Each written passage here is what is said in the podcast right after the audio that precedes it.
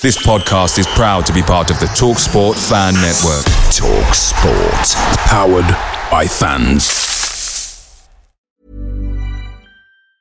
When you're ready to pop the question, the last thing you want to do is second guess the ring. At Bluenile.com, you can design a one of a kind ring with the ease and convenience of shopping online. Choose your diamond and setting. When you find the one, you'll get it delivered right to your door. Go to Bluenile.com and use promo code LISTEN to get $50 off your purchase of $500 or more. That's code LISTEN at Bluenile.com for $50 off your purchase.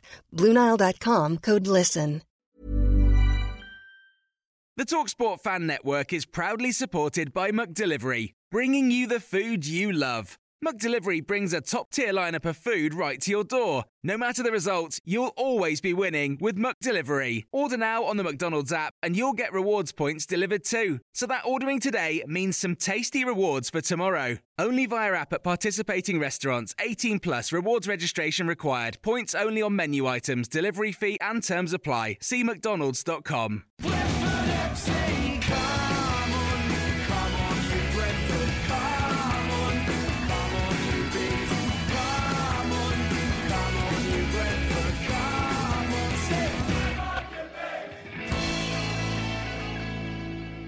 This is the Beesotted pride of West London podcast. And we're on the road again, just like Zippo's circus. We've decided this time to uh, dip very close to enemy territory.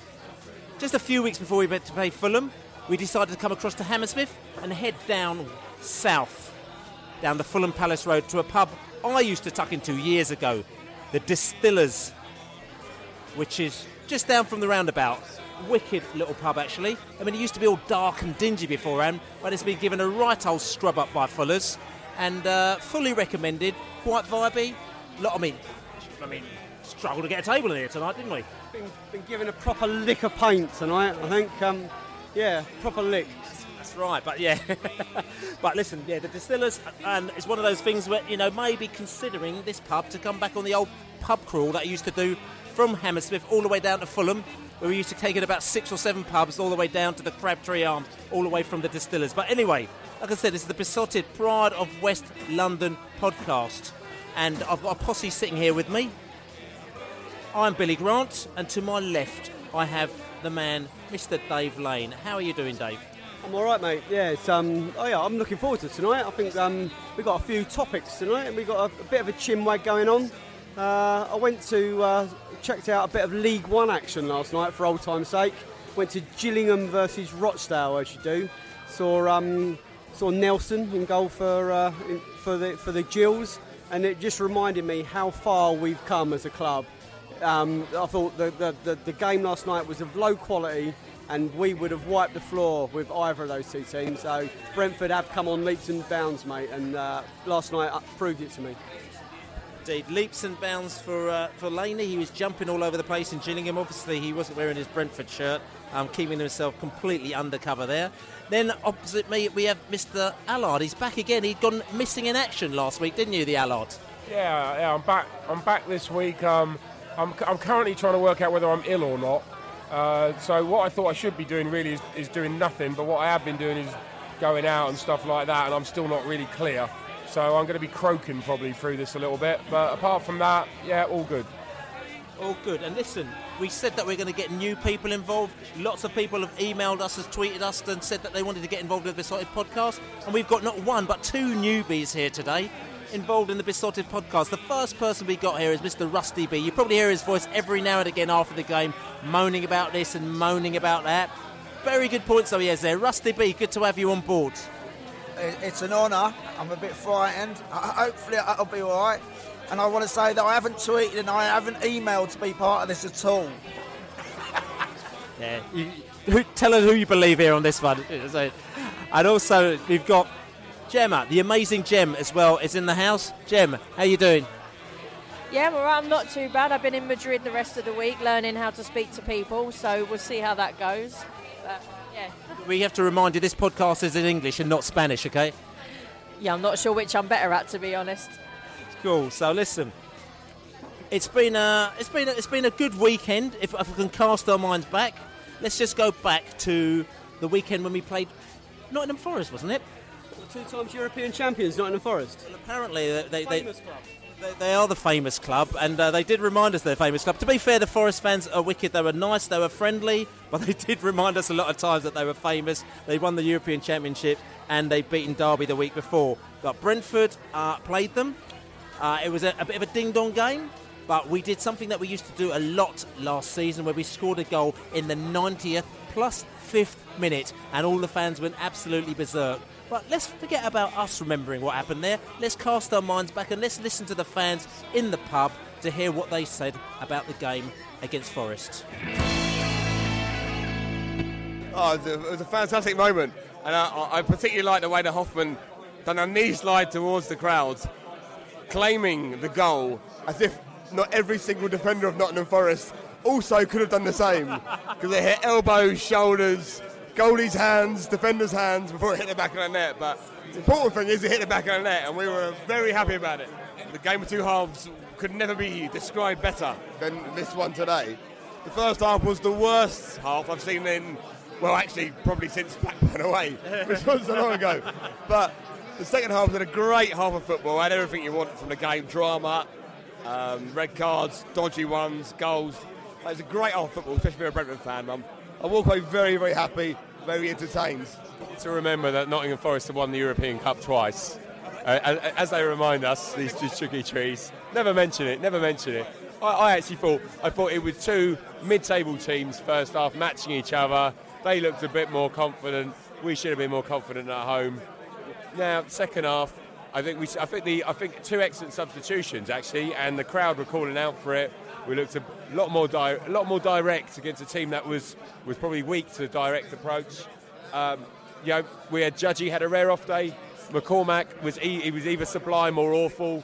You know that, that Harley Dean red card. I hope we, get, we can get it, try and get it rescinded. It seemed really bizarre. Pa- pantomime season came early at Griffin Park. Yeah, I, I was just saying to our friend Punt here, uh, the, old, the old red cards. Uh, It turned the game. well, yeah, it did. Yeah, it was it was a bit of a nothing game before that point. We'd gone a goal up, and then Forest were not really doing anything. But the ref could not wait to send Harley off for that. It was almost like the first foul that the ref gave the free kick for. They, he couldn't wait. Uh, he couldn't. Uh, as soon as Harley complained about it, he couldn't wait to send him off. He was uh, a little short man syndrome with the with the red card. He just he couldn't wait to send him off. But yeah, after that, and then we conceded. What two minutes later? It's, it's, it's a league full of uh, mediocre sides, and at the moment, we seem to be beating a lot of the other mediocre sides. And I'm not putting Brentford amongst the elite in this division because we're not. But at the moment, we seem to be getting the better of teams who are mid-table. So if we can keep on doing that, then who knows where we can go. Uh, our keeper De Vries made two great saves to keep you guys out before you got the winner. Um, as disappointed as we are with the winner, there was two other chances that may or may obviously didn't go in, um, but there was there was there was there were good chances. Um, we're very disappointed walking away more than anything, not to have come that way from there with a point, Billy. I said to you before the game, we'd have been happy with a point. We'd have come away after the game happy with a point. We're now very disappointed we've come away losing that game. First half was really stale. We all accepted it. It was a cold winter's day in the middle of November, and it was a cold game of football in the first half. Stepped up in the second half. I have to give my plaudits to uh, Sergi Canos. Came on. I, I love Sergio Yeah. Canos, I have to say, by the Came on. I know there's rumours about how Jurgen Klopp would like him to go back to Liverpool. Be a massive loss for us. Massive loss for Liverpool as well because he'll sit on the bench or sit in the development team for the next six months. Exactly, and if he stay with us through till May, he'll get a lot more game time as the season goes on. And I think as the uh, temperature starts to warm up around March, April, I think so will Sergi. He looks a quality player for the future. So that was interesting listening to what the fans had to say about the game, both the Brentford fans and the Forest fans. Forest fans fully resigned to the fact that we took the three points off of them. They're a little bit gutted because they felt that they shouldn't have lost the three points. However, You know, we fought to the end, and at the end of the day, when the player went off and when Harley Dean went off, it actually the game probably swung in our favour a little bit. I mean, Dave, I want to know: is there one thing that you might be able to take away from that Forest game? Um, the one thing I'd like to comment about that really is I don't really want to moan too much about Forest, but I think there is a slight legacy of that the old big clubness about them still that they really need to get over before they can move forward. I think a lot of their players think because they have got that, you know, it's a famous badge, it's a beautiful badge. There is two stars on that for winning European trophies, and I'm not going to belittle that because that is a, you know, they are great memories for me from the, you know, late 70s and early 80s. You know, the Malmo win and Trevor Francis and all that. I think we all remember that as kids of a certain age, but I think they struggle with the fact still that clubs like Brentford can beat them, and players that play for clubs like Brentford are good. And you know, diving all over the place and, and feigning injury, it doesn't it does them no service. You know, if they're going to wear that Forest badge with pride, they ought to play football, um, not dive all over the pitch. And ultimately, it come back and it bit them properly in the arse because it was their diving and their, their feigning of injury that gave us the time to score the winning goal. So, you know, I, I've got nothing against Forest as, mu- as such, but I think some of their players need to grow up. I mean, Russty Bee. I mean, we we got a famous victory then, and I mean, for you, just looking at that game, it looked like it was slipping out of our hands a little bit. You know, we could have won, then you, we fluffed it a little bit there. But did that kind of remind you of Brentford of old? Yeah, it did. And for me, that was by far the most satisfying win of the season. And I, I can't. I think because of the injustice of Harley Dean getting sent off, which was right in front of me, and it was an injustice, and the cheating and them getting on top and scoring straight away, and then us going on to win like we did. I, I, it's so rare in football that you get justice that's due to you and it works out your way. It so often goes that the cheating, time wasting team gets a result. Well, the guy got Harley Dean sent off, rolled around, got six minutes of injury time from which we benefited from. And it just felt so just, and it was it was brilliant to see. There was a couple of points I picked up from the game. Lasse Vibe, I think, struggled on his own up front. I like Lasse Vibe, he's brilliant. He's got so much commitment, so much energy, but he's not someone you can put up front on his own. I think Hofmann, when he came on, held the ball up well. All right, he struggles a little bit in the air, but he's high, he can win headers. I think while Jurisin's in, I personally would like to see Hofmann get more of a crack at playing. I think he done really well. He does hold the ball up well. He's not a greedy player and he lays it off well. And I just think, not, not knocking Vibe, but I just think Hofmann is better for that lone bloke up front role, especially if he's got people like Vibe, Judge working off him. The other thing I felt about the game was I thought Yennaris struggled a little bit against a tricky guy down on the left, who was probably their best player, to be fair. Yeah, he was a great player, and I think they took him off, which I couldn't believe when they took him off because I thought he was a, he was a game changer for them. But I just think he just showed that he was a little bit easy to beat, which worried me a little bit. The Lard, I know you always look at these games tactically. You sort of kind of rip teams apart and everything like that. You rip teams apart, the Allard. What is your thoughts on, on, on how we did the, the Forest thing? Um, I think I think you know what I thought we lacked completely in the um, in the first 60 minutes was pace. Um, Jurison gives us a little bit of pace. Uh, that I I still remember that, that there's talk of that Vibe has got a lot of pace, but I, I don't see it. I don't see any burst of pace from him. And I think I think for me, what, what changed the game was was actually Canos coming on, because when you're, you know, when you've got these players that, apart from Judge, I mean, Judge, Judge will run with the ball, and I, and I kind of say this every week. I don't think there's anything that defenders are more worried about than having players with pace running at them with the ball. And um, and Canos for Swift, I, I, what I think is quite interesting is how polar opposite those two are as players. You know, Swift is calm, measured, little passes, etc. We, are, we have seen him run past a, few, a couple of times in, in his early performances, but Canos, polar opposite. You know, wears his heart on his sleeve, um, and, um, and and really he changed the game. But he is looking like he's effective coming on with 30 minutes left.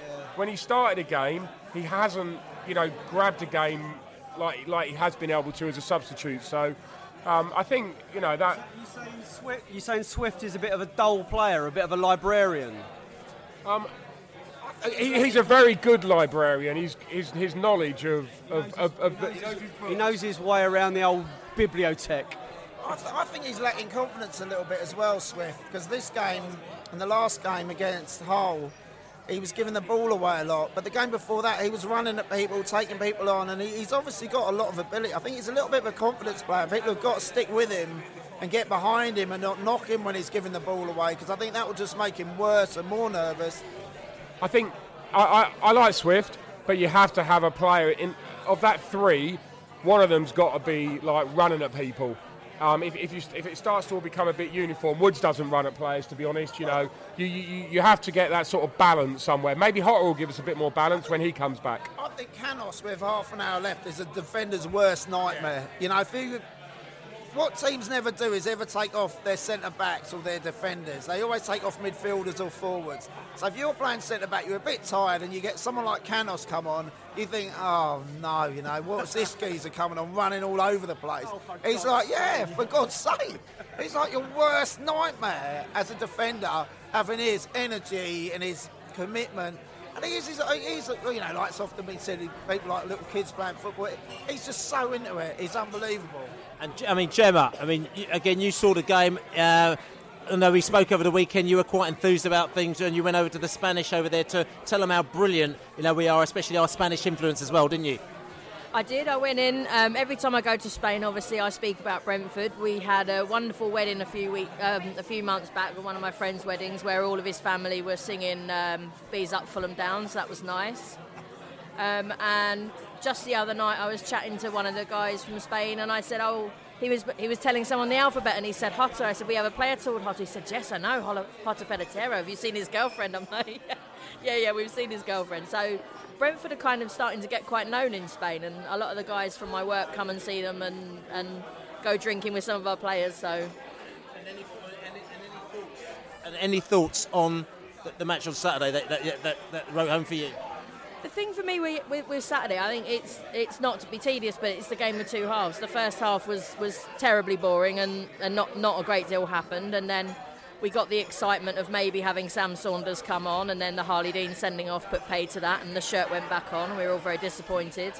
Um, and then with the with the goal at the end, I think everyone cheered up. And my friend who was with us, who's from rural Derbyshire and has spent two years saying she's not sure if she supports Derby, Forest, or Brentford, we finally, I think, got her over to our side. So three points and a triumph there as well, I think. Excellent, Jim. Great, great work, Jim. And, and, and, I'm sure the club will be paying you off in uh, gift vouchers from the club shop there. The only other thing I thought about um, Saturday was a half time. Those those wonderful kids. There was like those those those juggling eight or nine year olds. They were they were the future of Brentford. They look they look really classy.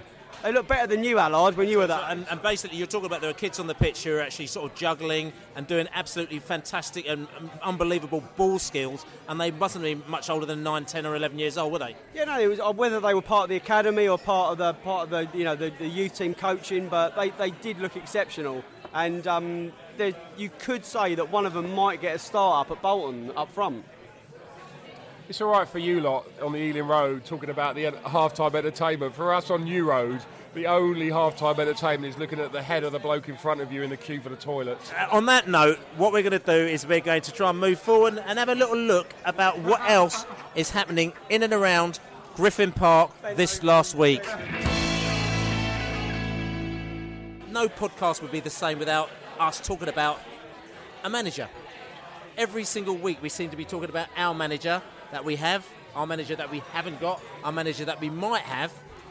Another week has gone past and we still haven't appointed a new manager. However, Lee Carsley has said, My time is up. I am gone to Pastures New, well, back to the development squad anyway, which makes people think, aha, a new manager is on the horizon. However, he hasn't poked his head above the parapet as yet, or has he? Well, I don't think he has. there's still time until this one goes live. It's been a bit of a weird old season on the old managerial front. We've got the manager that wants a job, then we shouldn't have got him. And then there's the one that we've given it to that doesn't want it. And then there's the one that's got it then and just doing a really good job but still doesn't want it. Um, and then there's the one that we don't know who it is yet. So it's a, it's a, it's a season of transition, let's put it that way. But, you know, considering it's it's quite chaotic. Let's be honest with you. You know, there, there is like the, the, only management is mismanagement at the moment. It would seem, but we're in a strong position. So um, thank God for that. You know, I, I said last week or the week before, whenever it was, at least the people that are choosing the next manager are doing so from a position of comfort rather than one of turmoil. Because if we were where Bolton are, looking down the barrel of a gun, one win out of 11 games, you know, um, you know, it, well, sorry, 11 points from one win.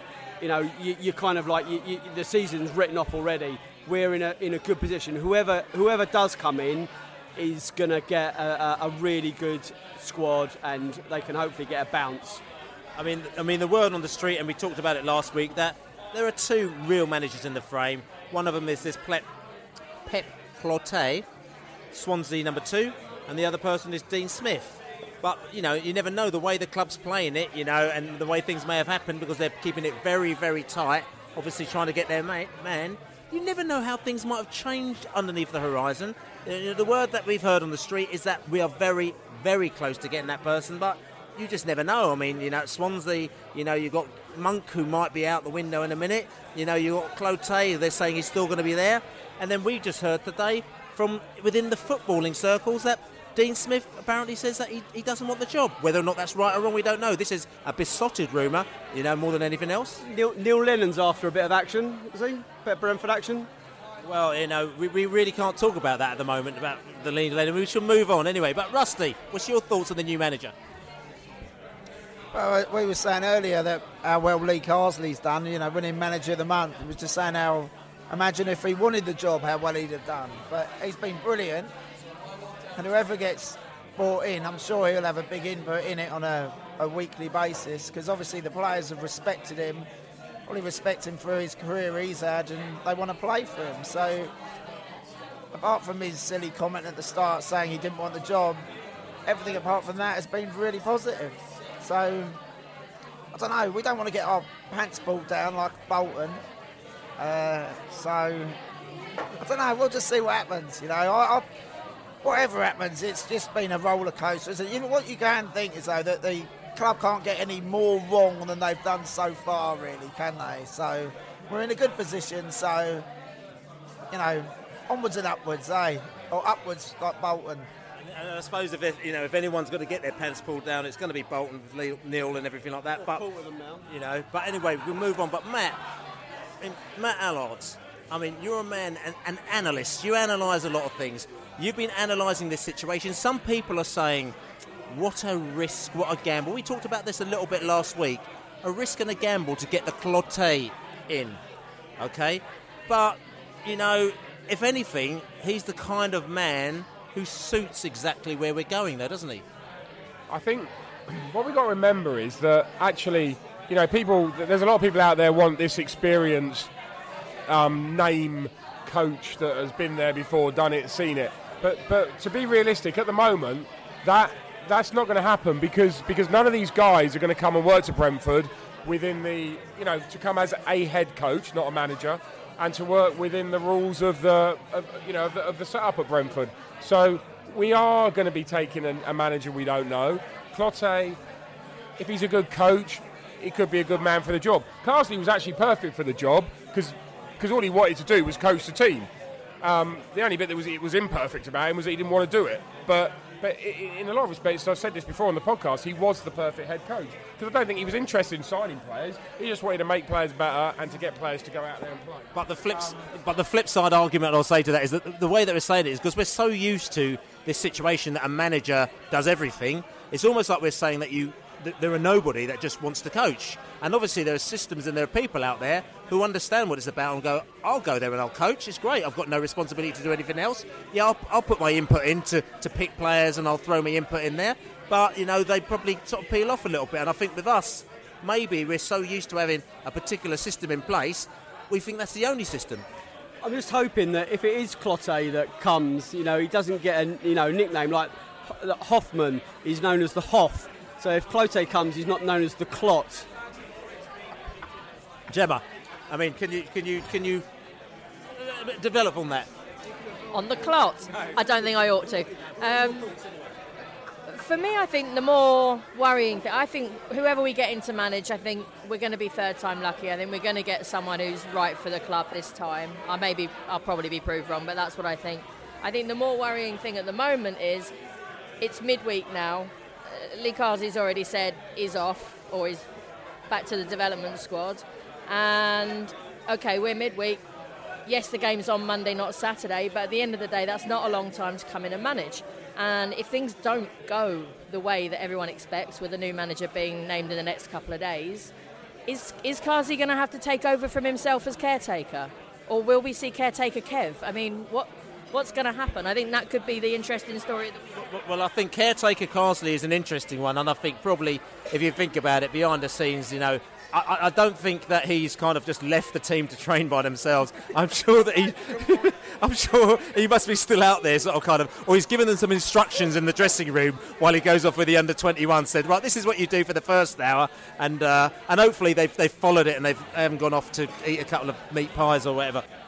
So, so yeah, I mean, we're playing Bolton on Monday, and we've talked about the manager who may be in place or, or, or may not be in place because we're not sure if Carsley's actually going to be on the coach with the team because he's already resigned. But if Clotet or Smith or whoever it may be doesn't go up with the team, we're not going to have a manager.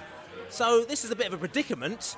So, of course, Brentford are fantastic at forward planning. And so what do they do? They call the manager agency to say, hold on a second. Hello, this is Brentford Football Club here. Um, we need a manager for an hour and a half uh, next Monday. Can you sort us out, please? Now, boys and girls, can you tell us who do you think Brentford should get and call up in their manager's agency on Monday? Well, as far as I'm concerned, there's probably only one man for the job. That's Big Ron Atkinson. Um, he's you know someone who can really buy into this forward-thinking regime that we've got. Someone that's happy. He loves he loves foreign players. Um, I, I, think I think he's he's the one really. You know, he's got experience for an hour and a half, mate. I think he's, he's your man. Russty Bee, I mean, I know that you've been thinking about this hardcore because you know it could be a big problem, and I know you always want to put your oar in to help our football club. Who do you think they should call up in the manager agency? I'd be going for Glenn Roeder, a man who I think was ex- unsuccessful at every club he ever went to, and I think was just about everything wrong in English football. Brash, arrogant, and a very bad coach. So yeah, he'd be top of the list for me. So he'd do a good job at Brentford. I think so. Yeah. yeah. Uh, so we've got Glenn Roeder and we've got your guy as big, well. Big Ron Atkinson. Big, big, Ron. I mean, Big Ron, Suntan Ron. You know, Ron. You know, he's absolutely ridiculous character. I mean, the, the, the Allard. I know you've been thinking about this hardcore, and this is a very important because can you imagine we cannot go up to Bolton on Monday without having a manager in place. So on the manager agency, Brentford, who would you get in? Well, been, I have thought about this a lot, and I've just come up with a new idea. Is that I, I don't think we should tell anyone. We should keep it quiet and then Neil Lennon comes out and he's Ally McCoist, his manager of the Brentford team. Um, one of his favourite um, opposite managers. So you think he might kick off? Yeah, yeah, yeah, yeah, yeah. I think that would be a really. And he'd get sent off. Yeah, yeah, yeah. Exactly. Have his pants down. Yeah, and and be caught with his pants down without a doubt. and, and, and Gem, I mean? I don't know, I'm torn between two. I think if we've gone from a manager who doesn't want it, then we could go to the temporary manager that wants it more than anyone, which would be Steve Claridge, who spent his whole time on the Football League show bitching at Leroy Rosenior about how he got a chance to be a manager, but he never really did. Failing that, we could take the, uh, the stats-based computerised approach right to the next level and just have the football manager computer game playing and have that as the manager. Although, given that that would involve having three subs on 60 minutes every game, we might as well hire back Uwe Rosler. I'm not sure. And, and, and if you if we use the computer, would the computer actually sit on the bench? Would you have the speakers, or I mean, how would that work? It would be great. Yeah, we'd have the computer on the bench. And then when we got a tedious first half, like we did against Forest, someone could just press the fast forward button and everyone will start moving a bit quicker. So it'd be like taking on Sergio Ramos again and and, and, and you'd have a power lead and, and all that. I mean, because what, what you know, I mean, how, have you thought the logistics of this? I think it would be perfect. I don't I don't see any downside to it. I mean, if only we had the Curtatron installed, we could do it every day at uh, Griffin Park. I mean, I'm talking about. Hold on a second. There's an oh my god moment here. Apparently, somebody's just been sacked. I think so. We've got so we've got somebody else. it's, it's got to be Andy Scott. It has to be Andy Scott because he, oh, he's just cutting hair at the moment. Yeah, that's it's, true. It's, yeah, it's just like it's just he's just shaving himself. Andy Scott, if you don't know, has got a hairdressers in Essex um, which we uh, Mulaney was going to go down to. Actually, he, want, he asked me. I'm already fully shaved.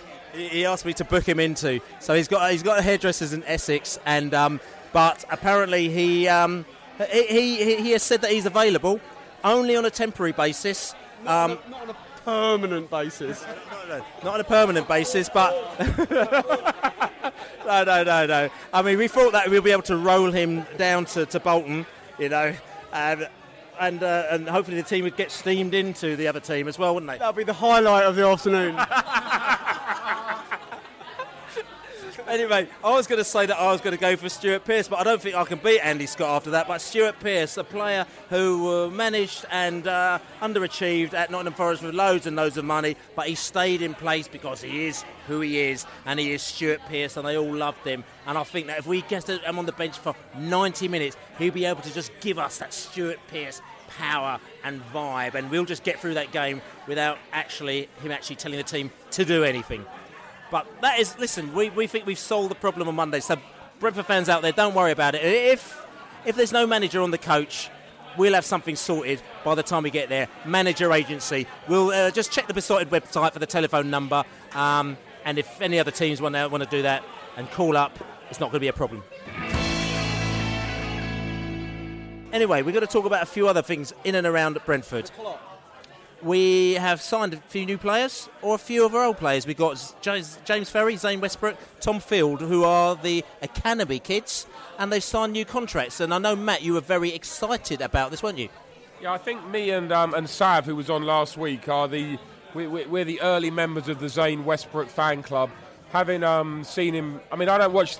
I've not had much of a chance to um, to watch them play, but when I when I have watched them on a couple of occasions, he has he has stood out as a player with a lot of class and a lot of ability who can see a pass.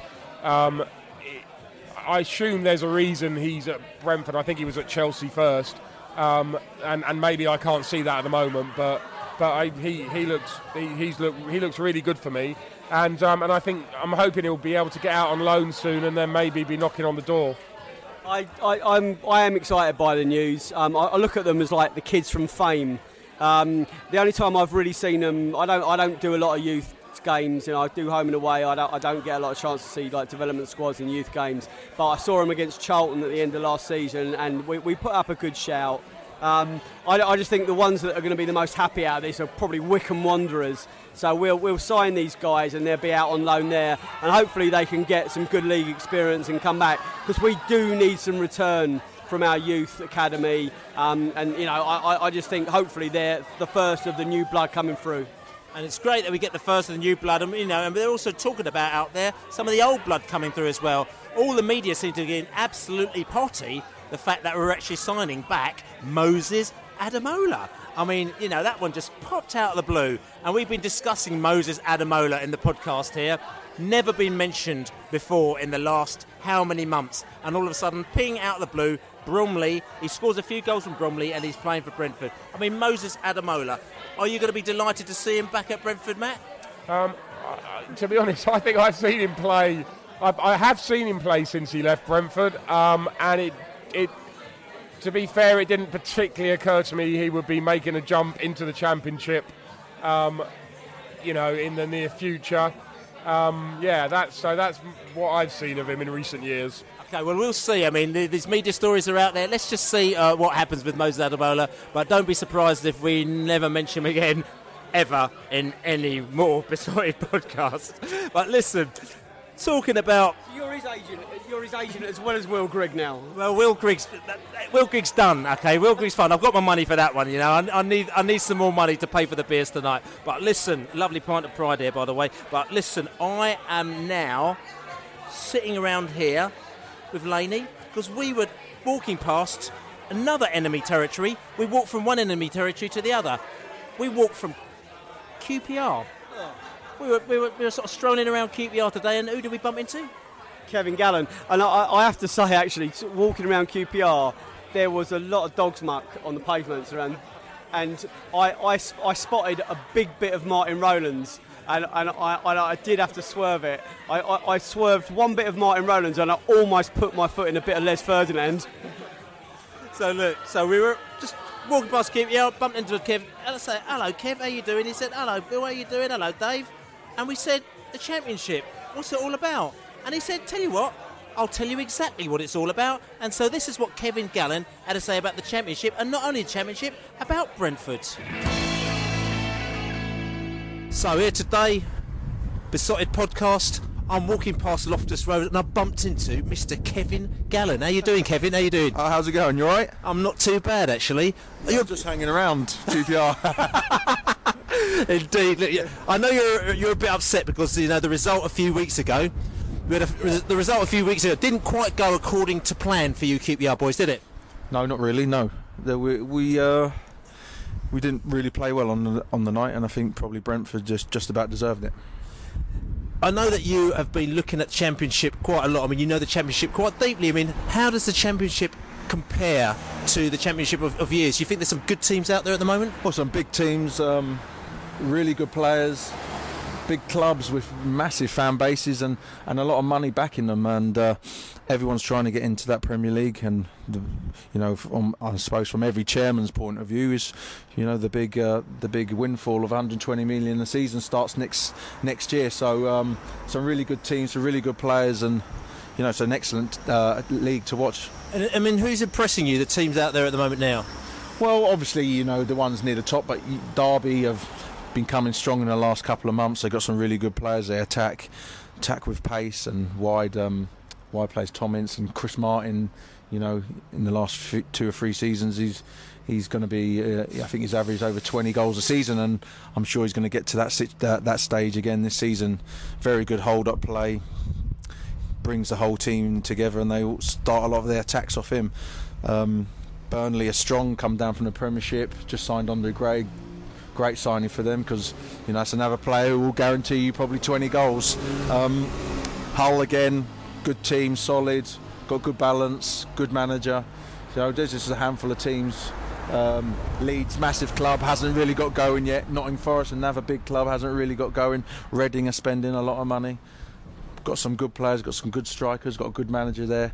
So you know, you know, and the teams that got promoted finding it a little bit hard. Milton Keynes, Dons play really attractive football, finding their way in this league. It's not it's a massive step up from League One.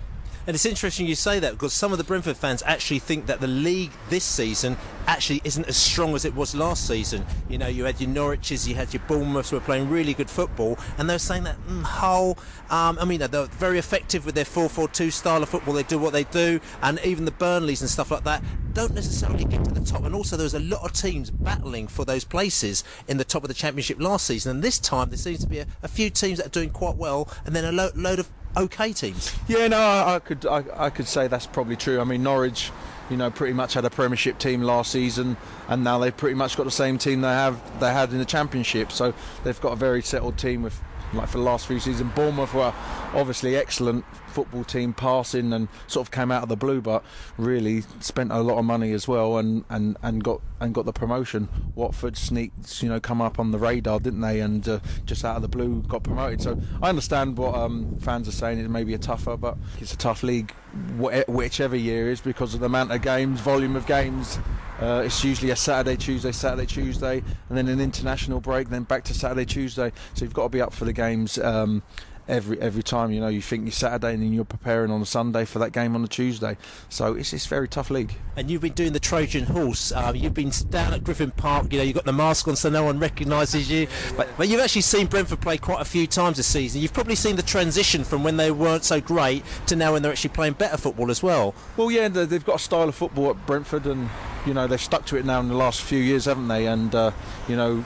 The keeper, who's um, Button, Button. I used to call. It, he was at when I played for Luton. He was at Luton at the time. Gent, we used to call him Jensen uh, for obvious reasons. So he, he's a very good goalkeeper, and he rarely kicks the ball out. He always tries to roll it, roll the ball out. And the two centre halves are, you know, pretty decent on the ball. They take, you know, sometimes they maybe take a risk or two that, you know, you'd think, well, if you're a manager, you have a heart attack, but they do well. Got some very skillful players. I always like McCormack in midfield. I think his attitude is, is tremendous. Runs about, puts tackles in. Got a lot of fight about him. And Alan Judge, I think, is really your best player. He's a great playmaker. Good quality on the ball. Can score a goal, create. So I think you know. Brentford this season, if Andre Gray was still there, I think you'd be up the table a little bit further because he's a, he's a big loss. You'll be coming down here in a few weeks' time because you've got your other hat on as well. You're a big QPR fan, but also you're involved in the MK Don setup, and you're going to be coming down there to try and nab a few points of us in a few weeks, aren't you? Yeah, definitely. I mean, that's why I've been going to Brent for the last few weeks. I've seen them quite regularly to, you know, to write reports on what I fi- what, what I feel their weaknesses and their strengths are, and uh, to alert the manager to these um, situations. Yeah, I mean that would be a good a good game because one thing uh, Brentford and MK Dons do, they, they try and play football. So it'll be a sort of a game where who who plays the best football and out footballs each other. There ain't really much, you know, direct and direct play in both of those teams. So it'll be an interesting game. Uh, you know, and it'll be an entertaining game, and I I see, it could be quite open. Okay, and, and, and, I'll give you a tip as well for a bit of scouting tip. The player to look out for for next week in the game is Moses Adamola. Okay. Okay. right. Talk to you later, Kevin. Nice one. Cheers. Cheers. Cheers, cheers mate. So, game on Monday, not Saturday, just to let you know, folk, because I know some people have uh, even booked trains and hotels up in Manchester for the weekend, but it is not on Saturday. The game has been moved to Monday because of Sky TV. Thanks very much, Sky TV. Um, clubs have got their money, people haven't got compensated, but we won't go into that. That's another argument. But hey, we're playing Bolton on Monday, big game. We don't really know what's been going on at Bolton very much, do we? Well, we've heard a bit. Well, we've heard a bit actually, but we can't really talk about that. Um, but other than that, we thought we'd go up to Lancashire to find out exactly what's happening in Bolton. So, Brentford are off to Bolton on Monday evening, thanks to Sky TV. Thanks very much, Sky. And their season up at Bolton hasn't gone quite to plan so far, but they've had a bit of good news in the past 24 hours. But instead of second guessing what that news is, we thought we'd find out straight from the horse's mouth. I speak to Dan from Lion of Vienna Suite blog and podcast about what's going down in Bolton at the moment. Dan, how are you doing? Yeah, I'm not too bad, mate. How's it going yourself? I'm not too bad. I'm not too bad, mate. Looking forward to the game on Monday. Looking forward to travelling up. We decided we couldn't go up there and, and back by coach because we've got three coaches going up for Brentford fans, but we're actually going up by train to get a bit of the activity in Bolton during the day, and then we're going to come back on the coach at night. So that's that's all good, you know. How about yourself? Um, yeah, but I believe the ticket prices are quite cheap as well. For the, is it like 15 quid pedals? Yeah, I, I have to put. I've, we've got to tip our hat there to Bolton, as we say, 20 is plenty, and they've actually beaten that 20 is plenty, gone down to 15. So if any late fees want to go to the game, 15 quid to the game, zero pounds on the coach. It's a pretty cheap day out, even if you don't want to watch it on the box. But anyway, listen, you've had some interesting news over the last 24 hours. Tell us about it. Well, basically, uh, if anyone as far as any Bolton fans, uh, as, as even the most of passing of interest at all, you have known that in the past couple of weeks we've it's been quite a over the international break at least it's been quite a weird one. Bolton we've had rumours, rumours have been striking all the time. So and the, the, the, the thing we needed most for a takeover to feasibly happen was to our current owner Eddie Davis to wipe the 185 million pounds of debt that is owed to him from the club. On Monday night, he confirmed as much that in, a, in an update to the club, he told all the fans that he received you know, to wipe every single penny that was owed to him. So a new owner could come in relatively debt free with only a small loan. So, um, it's the news that we all needed. I mean, that's that's quite mad. I mean, it's good news, obviously, for Bolton fans. I mean, what I can't fathom it to myself, you know, if you look at it as a business, you know, how, how a business can get themselves into 185 million pounds worth of debt. I mean, that's that's madness and mismanagement in itself, though, isn't it? It is, and from my limited, very limited understanding of it, what I get is that um, basically within with loss of a million pound a month, that still is a problem which new owners would have to seek to rectify. But basically, year after year, the, the past God knows how long, Eddie Davis has bankrolled all of our debts onto his company, his personal ledger. Technically, even though the reports of even though the reports of our debt being astronomical were on a basic threat, it's always been inverted commas, big old to Eddie Davis, our owner, whereas so like the market's been looking like we've been in a bad position. And we have been, like, because of the debt, we've not been able to spend, we've not got any money to spend on players or anything like that. So we've been in quite a perilous position for the past few years. We're not going to die this tomorrow. Yeah. With Yeah. Davis, we've got we've actually got a future now. All right, okay. And, and, and talking about the new owners, I hear on the grapevine that the, new owners possibly could be either Stelios from EasyJet uh, and also Dean Holdsworth, ex-Brentford legend, um, along with Amir Khan, the boxer, or the ex-boxer as well. Is that right? Yeah, it's all been quite. So basically, uh, the website you mentioned before is in this week broke the news to the world that a takeover was actually happening at this time. And the day after we found out it was in fact uh, former captain of Bolton, Dean Holdsworth, who was head of a consortium. And basically what it is, he's the head, he's like spearheaded, he's the figurehead of a, a company called Sport Shield who are looking to help fund the move to Bolton and obviously run it from there. And then the Amir Khan thing to mention, he's not looking to buy the club in any stretch, even though that's what's been reported by many a shite newspaper. Actually back Dean Holdsworth bid and said that he'll have a fight at the Macron Stadium at whole ground to generate interest, to get eyes on Bolton, cover that sort of the Holdsworth thing. And then whilst all that was happening, we were happening up to that. Last Thursday, it transpired that since January, Steli, I, I follow Greek winger Stelios Stonakov was after buying the club, with consortium of his own, funded from backers in America, North America, and Europe. So we've know, it's quite weird because we've spent the past five years wanting to get taken over, and then two come at once, and God knows what else is in the.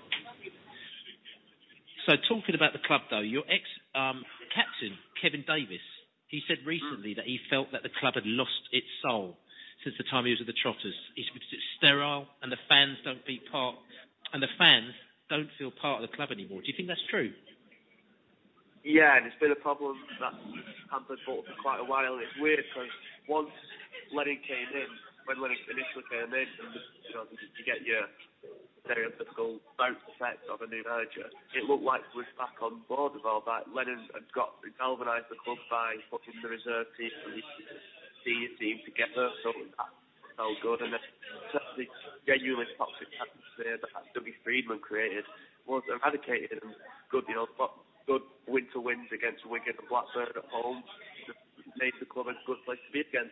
But slowly but surely, as we've not been able to spend money, as this season happened, and we've again had another fucking disastrous start. You know, we sit on the bottom of the table. It's no accident. We've been absolutely dreadful. We've not won a game in mm, 76 days now, I believe it is. 76. And, Wow. yeah, no, 75. We've not won a game in that. So it's been quite a depressing place to be at the minute. And I think the main problem is we've got no players that fans can relate with. Like all the, the last few favourites were sold or left last season, and we're just left with a team of players that no fans can relate to, which I'm sure is a problem. I know some Brentford fans are experiencing right now with your whole situation. Yeah, I mean, I, I hear I hear what you're saying. I mean, our situation has turned on its head to a certain extent, and we're we're actually in a positive scenario. I mean, we we made a few mistakes at the beginning of the season when we hired a manager, which we probably shouldn't have. Lovely bloke, but we hired him, and uh, the training wasn't right. The, everything wasn't right. You know, the players didn't quite know what they were doing, but we managed to turn it around, which is great. And I think Bolton, obviously, with Lennon, things seem to be getting you know, worse and worse, you know, over the past few months, and you probably look at the situation as how you're going to stop that. But I mean, talking about exclusive news, and we've also heard a, a rumor on the grapevine, and obviously we can't go into it too much, that Leo Lennon isn't hundred percent focused on on the field stuff at the moment because there's some stuff brewing off the field that has really consumed him. I mean, this can only play into Brentford's hands, can't it? Yeah, it's strange one. It's funny when you mentioned the dead rumour thing beforehand. It made a lot of other things make a little bit more sense because he hasn't looked himself. If you look at him in the last game against Reading compared to the first game as Bolton manager, sent off, sit on the sideline and there's no one to do, he's just not the same man anymore. He's not jumping up and down. He's not screaming at players as much. He's just sat down. Looks like looks like he's got no fight in him, and it looks like his players haven't got fight. Don't want to fight for him anyway. So it, it is a really weird situation. It's a shame because I do like Lennon. I think under better circumstances he would have done well with his team. So we can't help that. We've got no money. We still our best players. And we're getting tremendous this. I remember Lennon's first game, I think last season, was against Brentford. He remarkably well. He came in 3 0 win. You know, it turned your season around to a certain extent. Also Yeah, turned our, t- turned our season around as well, because after that, we went five games, um, I think five games unbeaten, or I think it might have been five wins in a row. Or, or, or you know, yeah, five. We won the five next five matches, which is great. And uh, you had a so-so season after that. But this season, you've only won, as you said, one game this season, and that's at home to Wolves. You've uh, drawn eight and you've lost eight, and you've got the worst record in the whole of the football league. I mean, you know, you've explained a little bit, but I mean, how could it get so bad? I mean, it's like you, you, you're a fairly decent side. You were at the Prem not too long ago. You've got money. You know, how has it got so bad? Well, it's a it's a really hard one to explain that, and it's something Bolton, uh, something fo- uh, other football fans have loved reminding me in recent months that Bolton have fallen so badly over the past six, seven years or so, you know, from the likes of JJ Okocha to Shola Ameobi, and that's like, you know, that's like the crux of the problem so far this season. We can't score goals. You know, we've scored about eight, I think this season is 17 games. It's fucking embarrassing to be honest with you. Our strike force is, as I said, Ameobi, Gary Madine, Emile Heskey. It's just, there's no goals there. And even worse, going back further down the pitch, our senior players who we thought had turned a corner are actually good now. The likes of Darren Pratley and Mark Davies are hiding away. They're not performing as to what we thought they would do. And in the defence, thought we had the defence sorted this season. Actually, we signed a good couple of youngsters from the likes of uh, Atalanta and Real Madrid, no less, in the summer. We look like we've got a lot of experience, but a lot of um, good, promising youngsters in as well. But again, after a promising start, that's just taken a dive up a cliff, and we look like we'll concede whenever it takes forward. If you look at the goals that were scored against us against Reading, it's just absolutely pitiful. It's what the first goal is a defensive mistake from a player who we all know had that mistake in him, but usually pretty solid otherwise. Then the second goal is embarrassing when a, our, our supposedly best midfielder gives the ball away in midfield and then no one's there for 20 yards to throws down a player who's then allowed to shoot into the bottom corner. Yeah, we've got so many problems. Hard to narrow it down to just one at this. Right, okay. I mean, so we- we're talking about the game on Monday. I mean, Brentford are, I've got to say it, they're on a decent run. Doesn't mean that, you know, they're on the best run in the world, but they're on a decent run. They've only lost one game in the last eight matches, and that was against Hull at home. Uh, they've got five wins and two draws. Just wondering, how do you think Monday's going to pan out? See, it's hard to describe. It's hard to predict so far because we don't know what will happen between now and Monday. If, like, if a new owner's in by that, it might it might just do enough to galvanise the club a bit. You know, a first home game under the floodlights, that type of thing under new owners. It might just give that a little bit of positivity off the pitch that'll inspire the players and maybe the manager because he'll have a new boss that he has to impress to actually just perform that little bit more and get a result. But you know, off the field stuff doesn't really affect on the pitch. I really do not think we have the quality to compete with, even if you know, even if you're not, you've not flown out of the traps as you would have hoped after last season's exploits. You still got a lot of players who will probably be too much for our team, and I imagine you'll get a comfortable victory. Yeah, and, the question I'm going to ask also before I ask your score prediction, I mean, going back to Neil Lennon, do you think he's the right man for Bolton? I'm torn.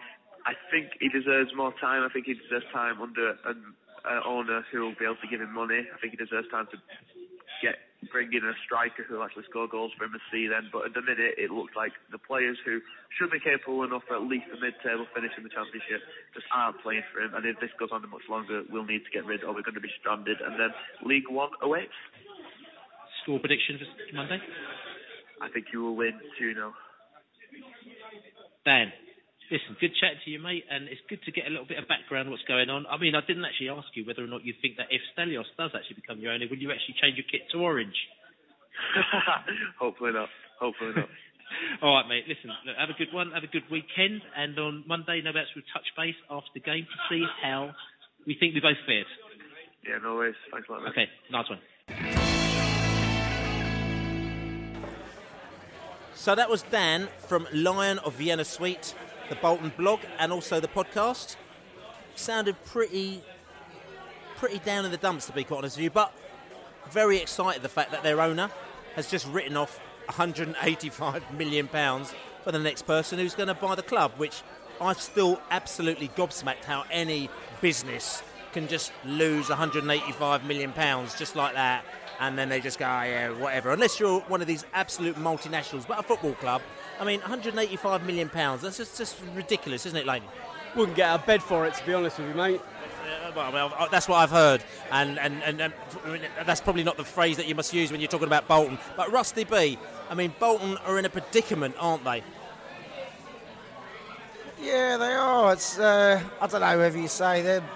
I think they were one of the clubs, weren't they, that wanted to close off the Premiership when they were doing well, were they?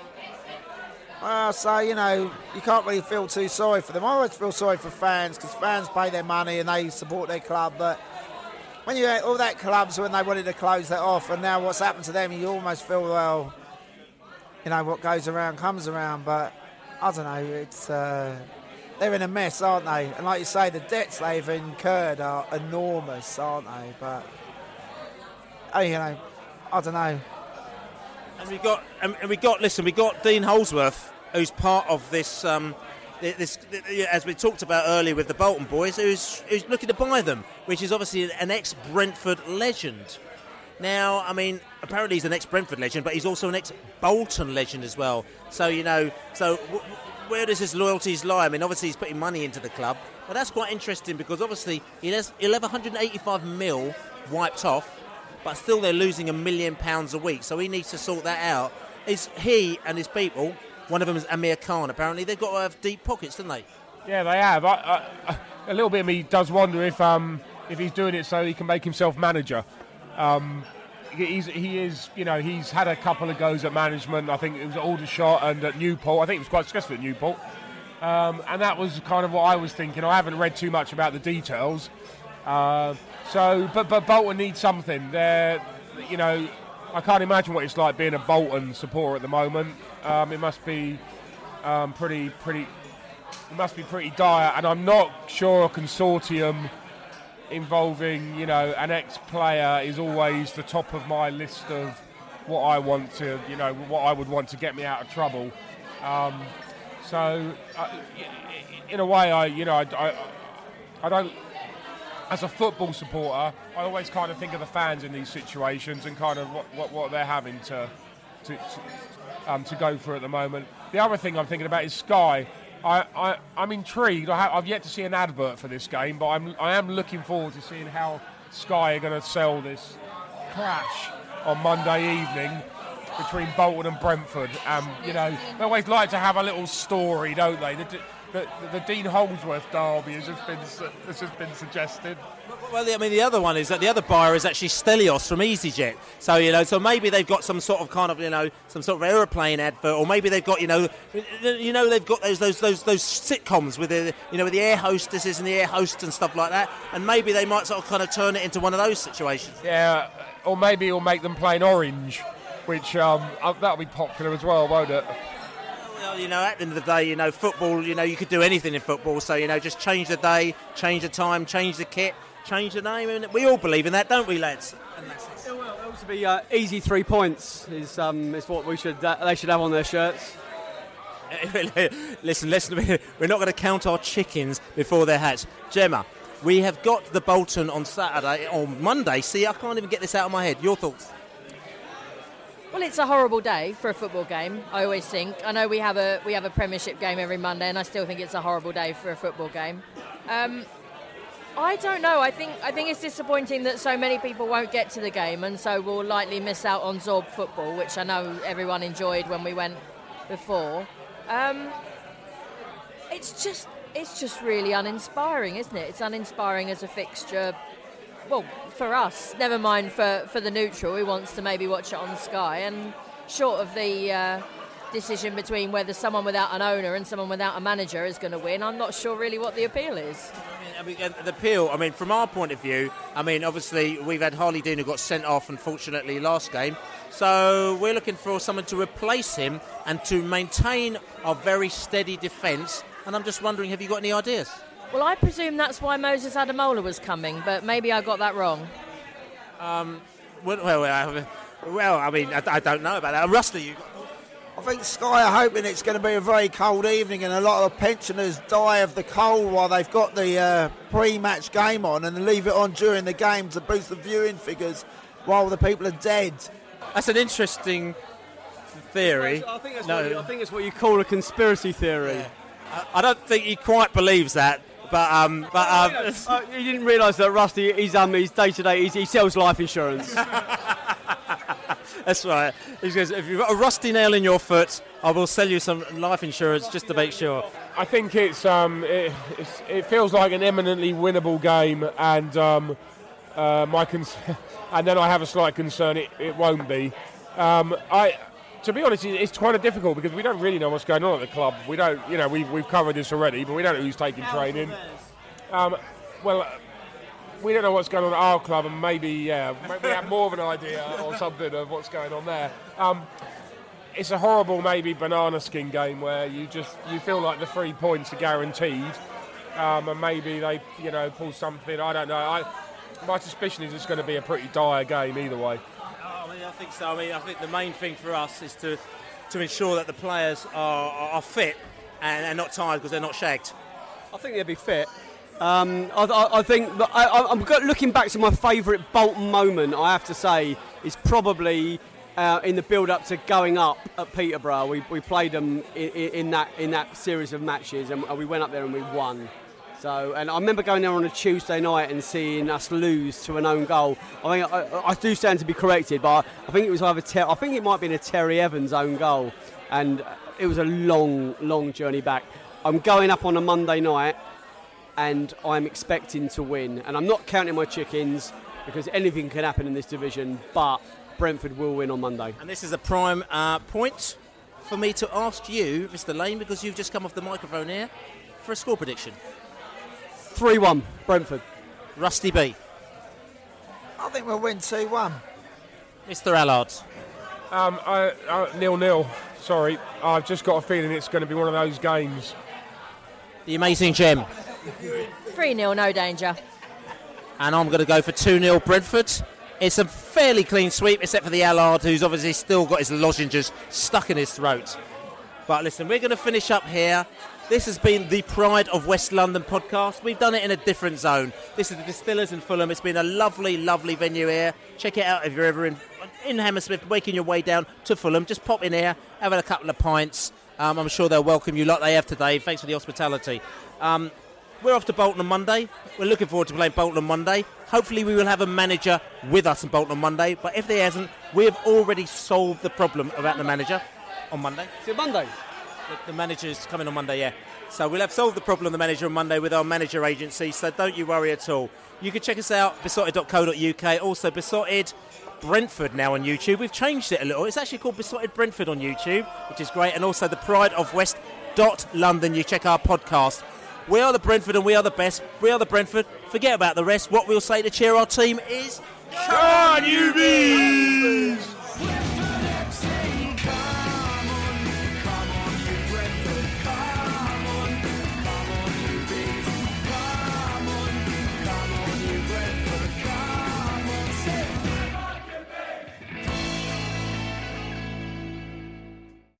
Away days are great, but there's nothing quite like playing at home. The same goes for McDonald's. Maximize your home ground advantage with McDelivery. Order now on the McDonald's app. At participating restaurants, 18 plus serving times, delivery fee, and terms apply. See McDonald's.com. Planning for your next trip? Elevate your travel style with Quince. Quince has all the jet setting essentials you'll want for your next getaway, like European linen, premium luggage options, buttery soft Italian leather bags, and so much more. And is all priced at 50 to 80% less than similar brands. Plus, Quince only works with factories that use safe and ethical manufacturing practices.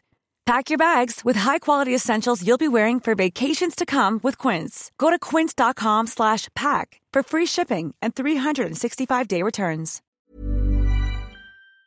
This podcast is proud to be part of the TalkSport Fan Network. Talk Sport. Powered by fans.